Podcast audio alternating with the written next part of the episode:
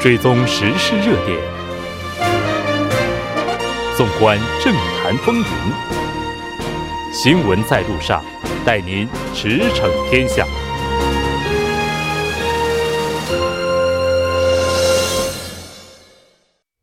各位听友，欢迎回来。在稍后的第四部分节目中，为您安排了此时此刻主要新闻和聚焦分析百家谈。我们稍后再见。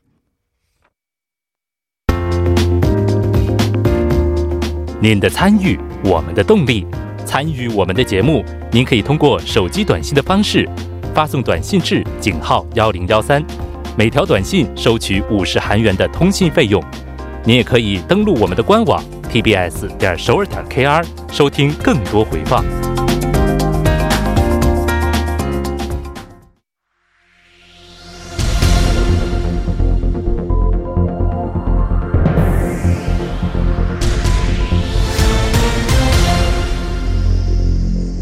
此时此刻，主要新闻。现在我们把时间交给新闻播报员柳娜恩，我们稍后再见。下面是本时段新闻：检察总长候选人尹锡悦的国会人事听证会进行到今天凌晨，朝野对是否采纳听证报告展开了攻防战。共同民主党表示，尹候选人是检察机关改革的最佳人选，主张尽快采纳人事听证报告书。而在野党认为，尹候选人在前龙山税务署署长尹佑镇的受贿案中有作伪证的嫌疑，并敦促尹候选人主动辞职。在听证会上，尹候选人曾表示没有向尹佑镇介绍过律师，但随后被证实说谎后，引发了强烈争议。下一条消息。今天，韩国总统文在寅在青瓦台出席公平经济成果报告大会时强调，以公共领域为中心，鼓励各类市场主体开展公平竞争尤为重要。会议以“生活中的公平经济”为口号，梳理和回顾了文在寅政府执政两年来推进公平经济所取得的成果。各方就日常生活中鼓励公平开放文化的方案交交换了意见。青瓦台指出，当天的会议着重强调了国有企业率先垂范、营造公平竞争的重要性。下一条消息。今天，韩国统一部官员表示，韩国与联合国世界粮食计划署就向北韩提供五万吨大米的工作协议已进入收官阶段，日前只待双方签字。该协议主要规定韩国委托市粮署运输和分配这批大米的相关事宜。政府此前表示，双方争取在上周签字，但受市粮署内部审批流程影响，签字日期稍微落后。据悉，政府和市粮署已就运输用船舶运输途径豁免制裁等具体细节进行磋商。下一条消息。原子能安全委员会表示，在缺棉催眠乳胶公司产品中，部分产品氡安全值超标。根据采取行政措施，将命令企业回收产品。原子能安全委员会确认，截至目前，在一百三十八种催眠乳胶公司产品中，原产地标记为马来西亚的阴离子床垫有两个破冬辐射剂量超标。以上就是本时段新闻。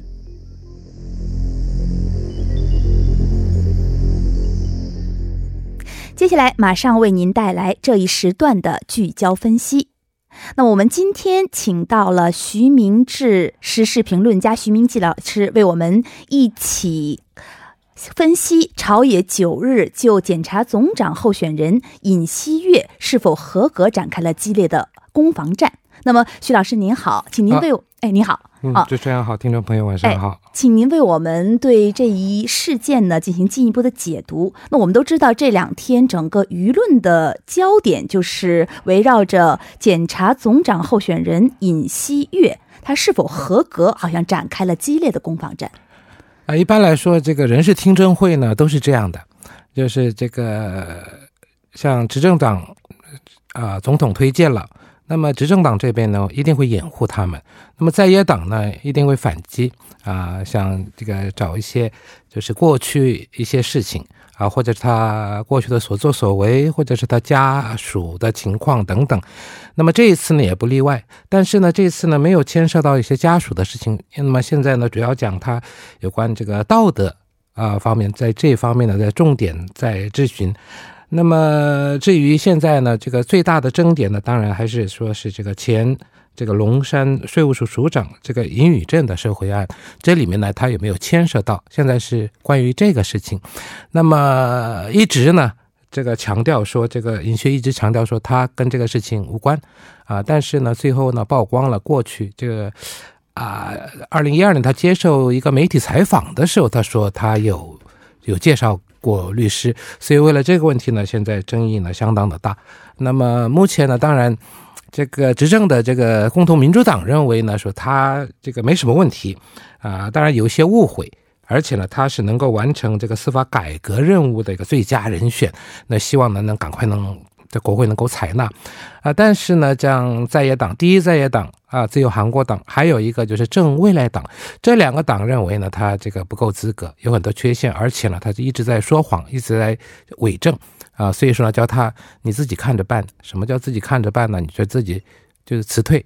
啊，现在是双方的立场是这样的，所以刚才您也提到了，那么主要是围绕着这个引候选人的他的道德性的问题，那么其中的焦点呢，可能就是刚才您提到的前龙山税务署署长受贿这个事件。那么对这个事件，您能不能把它的来龙去脉帮我们仔细的分析一下？啊，这个事情呢是这个二零一三年，就是这个现在的这个法务部的这个检察局长叫。尹大正，那么他的哥哥呢，名字叫这个尹宇正，他呢当时呢担任这个龙山税务署的署长，那么他呢好像是，呃，收到了些贿赂。啊，那个贿赂呢是从这个肉类进口商那边啊拿了一些钱，大概，那么这样以后呢，那么检查要搜查了，那么搜查呢，搜查的过程中呢，他跑到外国去了。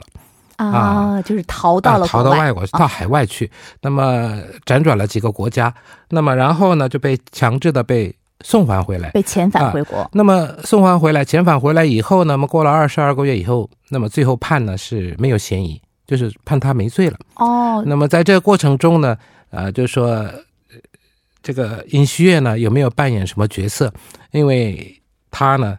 这个是请这个律师叫这个李南希的这位律师介绍给他啊，叫他这个想办法能不能怎么样能撮合一下，帮助一下是吧？可是呢，这个当然后来这个不是昨天快凌晨的时候不是有就曝光了吗？这个就是录音的文件嘛啊，但是后来之后呢，这个他的哥哥就是这个尹大正啊，他自己说那是我介绍的。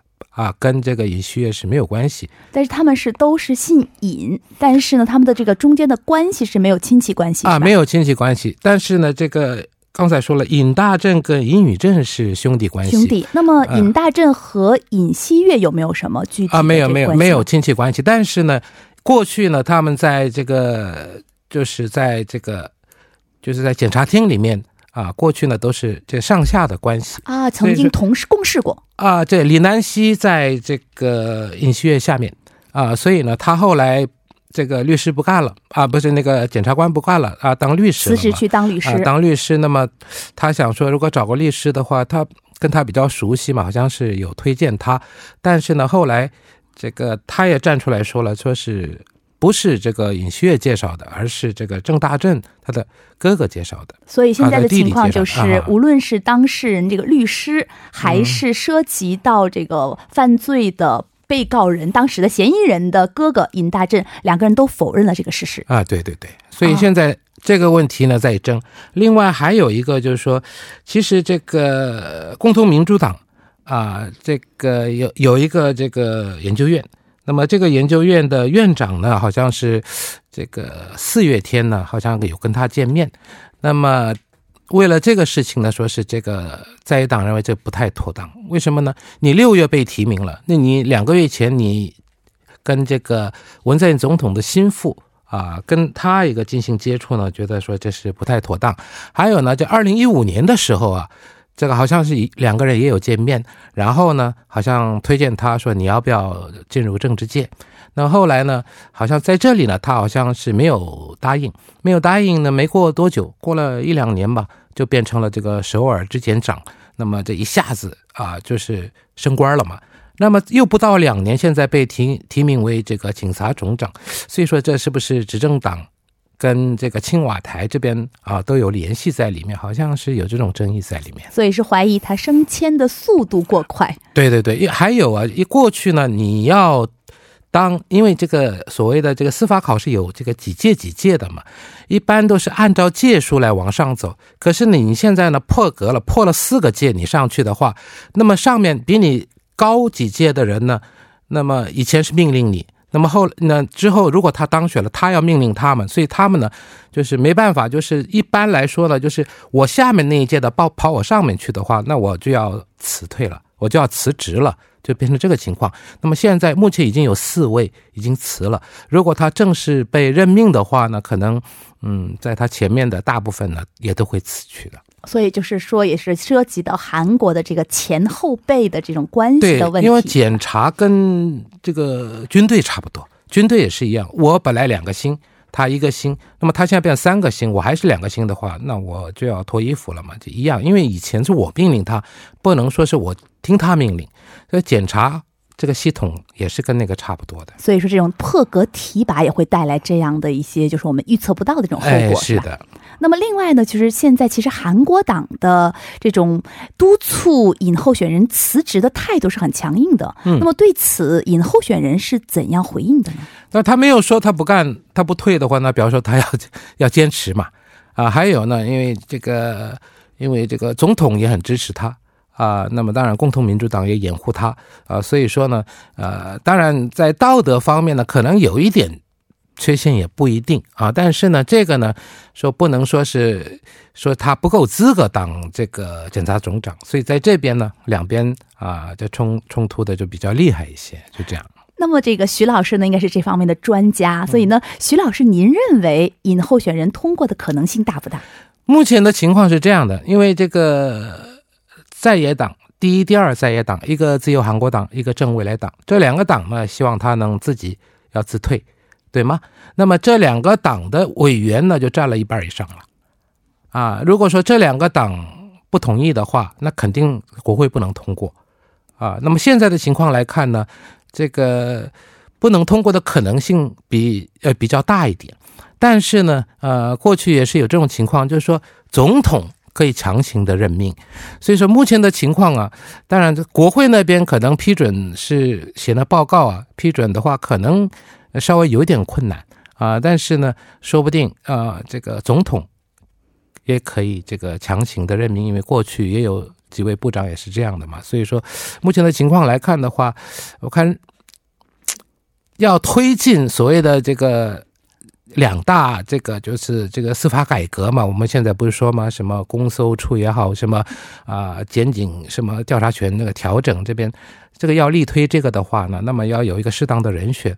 那么青瓦台看起来啊，尹锡烈呢，就是尹锡悦呢，就是最佳人选了。所以在您看来呢，就是国会通过的可能性呢不是很大，但是呢，青瓦台也有可能会强行的提拔啊。对，因为现在除了这三个党以外啊，还有一个和平党嘛。那和平党呢，好像说是有缺陷，但是呢，他觉得还可以。那么至于正义党呢，说你这个。出尔反尔说话，你这个没有整理好嘛？你好好回去整理整理。还有一点就是说，这个尹锡悦呢，他没有当兵啊，他被免兵役了。那么原因在哪里呢？就是我们说的这个叫什么屈光。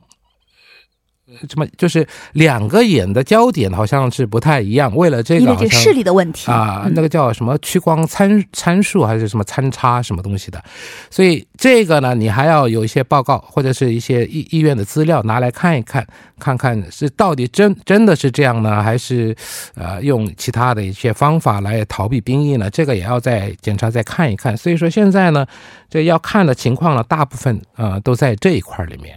啊，就其他的，他的有关他的什么家属这边呢，现在没有的。也就是说，他是否有逃故意去逃兵役的这个嫌疑，也会成为其中的一个变数。一般来说，人事听证会啊，一定会有这个兵役这一块。如果你没当过兵的话，那可能想你要你有什么理由、什么原因没有当兵嘛？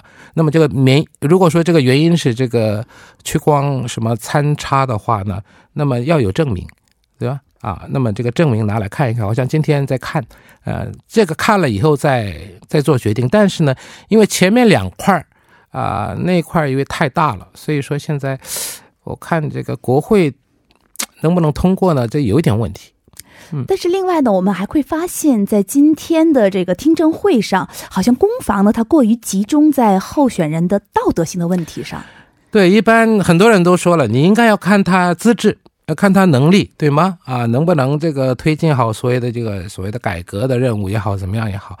但是呢，过去到现在都是这样，就是这个说是听证会呢，叫翻底会。什么叫翻底会呢？把他过去的底子全部翻出来看看，然后他有没有什么问题啊？什么他家里的一些亲友有没有什么问题？都是翻这种东西。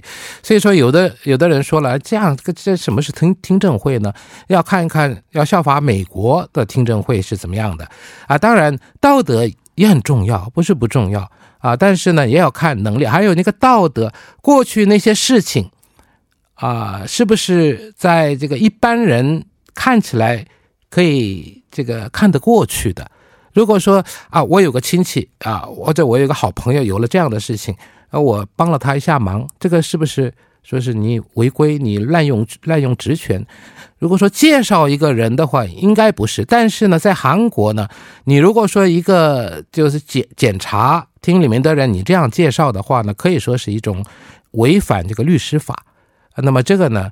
呃，是确定的，所以说，那么之前他一直否认，那么后来呢，这个录音曝光以后，他又好像又承认的样子，所以在这方面说，他这个是伪证，啊，这是这个侮辱我们的这个听证会，侮辱国会，所以现在呢，就闹得比较大一些。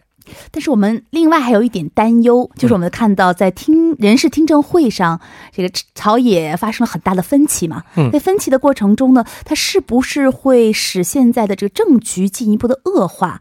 因为可能我们看到这个国会刚刚的走上正轨，那它会不会给国会增添什么变数呢？对，已经。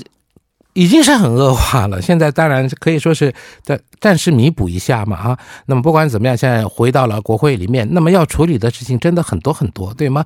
那么现在执政党说，你是不是要跟这个追加更正预算案在挂钩啊？现在要怎么样啊？就是，或者是现在在当除了这个以外，有这北韩木船事件，这个还没有说是。账还没算完，所以说是不是你拿这个呢来这个延延拖延时间，好像也有这种关系在里面。可是现在看起来是这个问题要先得到解决以后啊，当然再会谈其他的问题。但是现在执政党最急于通过的就是追加更正预算案这六点七万亿的这笔钱嘛，这是迫在眉睫啊。对，所以说啊，即使是这不通过，国会没有通过，但是呢，如果说。青瓦台要强行任命的话，那也没什么办法啊。所以说，呃，目前这个韩国党，尤其是这个第一在野党韩国党啊，他们呢进来回来的这主要目的啊，当然也有审查这些国政的一些悬案，但是呢，啊，要想办法要把这个尹尹锡烈啊，这个把他拖下台。这个也是一个目的，就不让他能够正常的被任命。对对对。那么，其实整个我们在看这个过程中，好像韩国所有的人事听证会，好像只是正方反方的区别哈。对。我们经常会发现，就是人事听证会它最基本的标准，您觉得是不是应该重新制定一下呢？对这标准呢，其实 怎么样个标准，这个很难说。但是呢，一般就是不论你是哪哪一个人，你要是出席了这个人事听证会呢，总是会两边会攻你，对吗？那么一边呢可能会维护你、拥护你，或者是这个遮拦你，也不管怎么样。一这如果说是执政党或者是。这青瓦才提名的话，那肯定执政党会保护他的。那么在野党呢，肯定要想方想方设法的要把他给拉下来。所以过去一直以来啊，一般来说的话，如果被提名的人是国会议员的话，那么通过的可能性就比较大一些啊。不然的话呢，就是可能这就咬到底了啊。所以说，当然，嗯，能不能通过啊，是国会它有它的程序嘛。那即使是不能通过，那么总统也可以强行任命。所以说，目前的情况呢，跟过去也没什么两样，就是说这个执政党维护他啊，这个保护他，那么在野党呢一直在抨击他啊，所以说改呢也不太容易改。啊，因为你把这个三姑六六婆都全部都叫出来的话，这个要改真的是不太容易。所以我们也只能是期待，就是以后的人事听证会能够更正常的，然后更有效率的进行。好，那我们非常感谢徐明季老师来为我们深入的分析韩国的政局。我们下期再见。好，再见。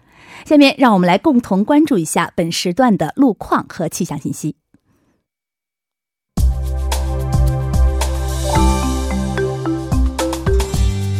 晚间七点五十分，依然是由程琛为您带来这一时段的路况和天气播报。我们继续来跟进一下目前发生在路面上的施工路况。首先呢，是在千户大路长汉平站至首尔交通公社方向，目前呢，在该路段的下行车道上正在进行道路施工作业，受其影响呢，下行车道的部分路段暂时不便通行，还望途经的车主们参考相应路段，提前变道行驶。好，接下来是在卢园路。温水槽十字路口至上西石洞居民中心这一路段，目前呢，在该路段的三车道上也是正在进行路面维修的施工作业。受施工的影响，三车道的部分路段暂时是不便通行的。好，接下来是在良才大路顿村洞站至吉洞十字路口这一路段，那在十四分钟之前，在该路段的五车道上进行的道路施工作业，目前呢已经得到了完善的解决，那五车道恢复了正常通。行行好，最后我们再来关注一下天气。韩国气象厅预测，明天全国多数地区将会受到梅雨的影响。本轮的降雨呢，将会从明天的凌晨零点至凌晨三点这一时段，将会从济州岛地区开始率先启程。那从明天上午的九点到中午时段，将会扩散至南部地区，并且呢，从明天下午的三点开始，逐渐拓展至内陆大部分地区。那么气温方面，全国多数地区也会出现五到十。度左右的降温，请公众注意关注临近的天气预报，及时做好防护措施。好，最后我们再来关注一下城市天气预报：首尔阴转中雨，二十度到二十八度。好的，以上就是今天这一时段的天气与路况信息。祝您一路顺畅，平安回家。我们明天见。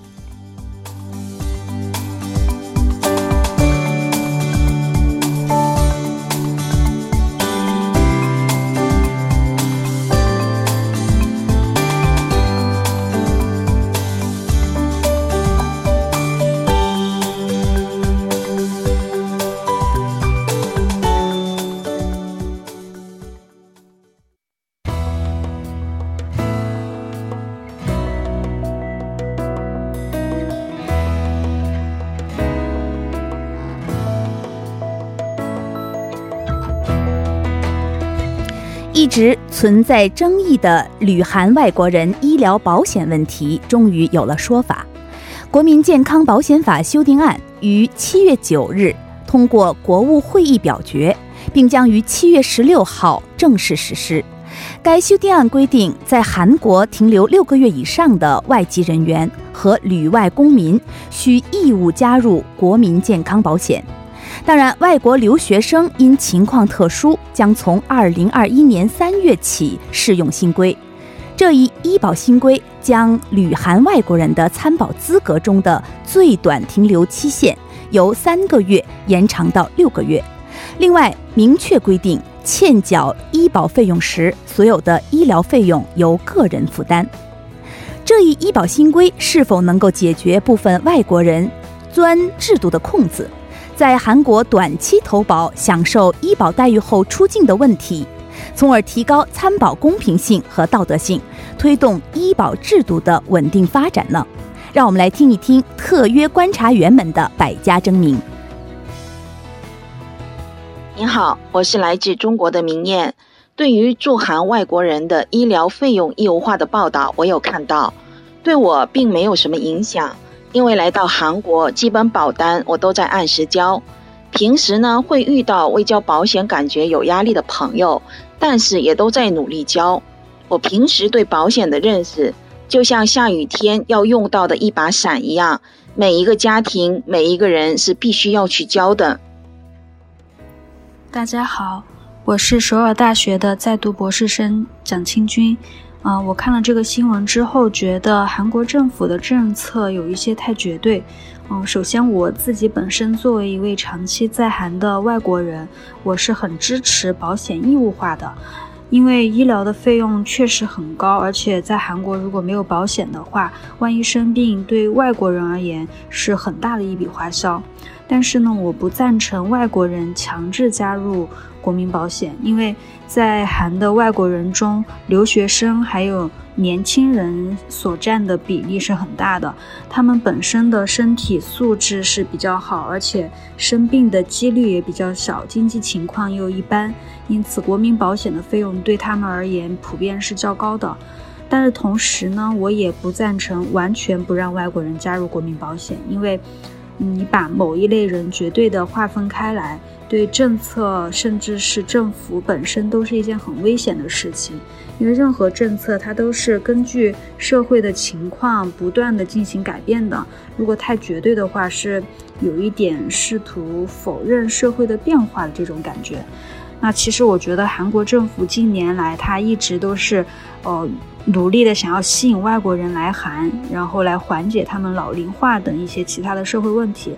但是如果他们在外国人的医疗问题上不解决好的话，那他对本国的其他的一些基本政策也是一个比较沉重的打击吧。明晚同一时间，新闻在路上依然邀您同行，我是陈丽。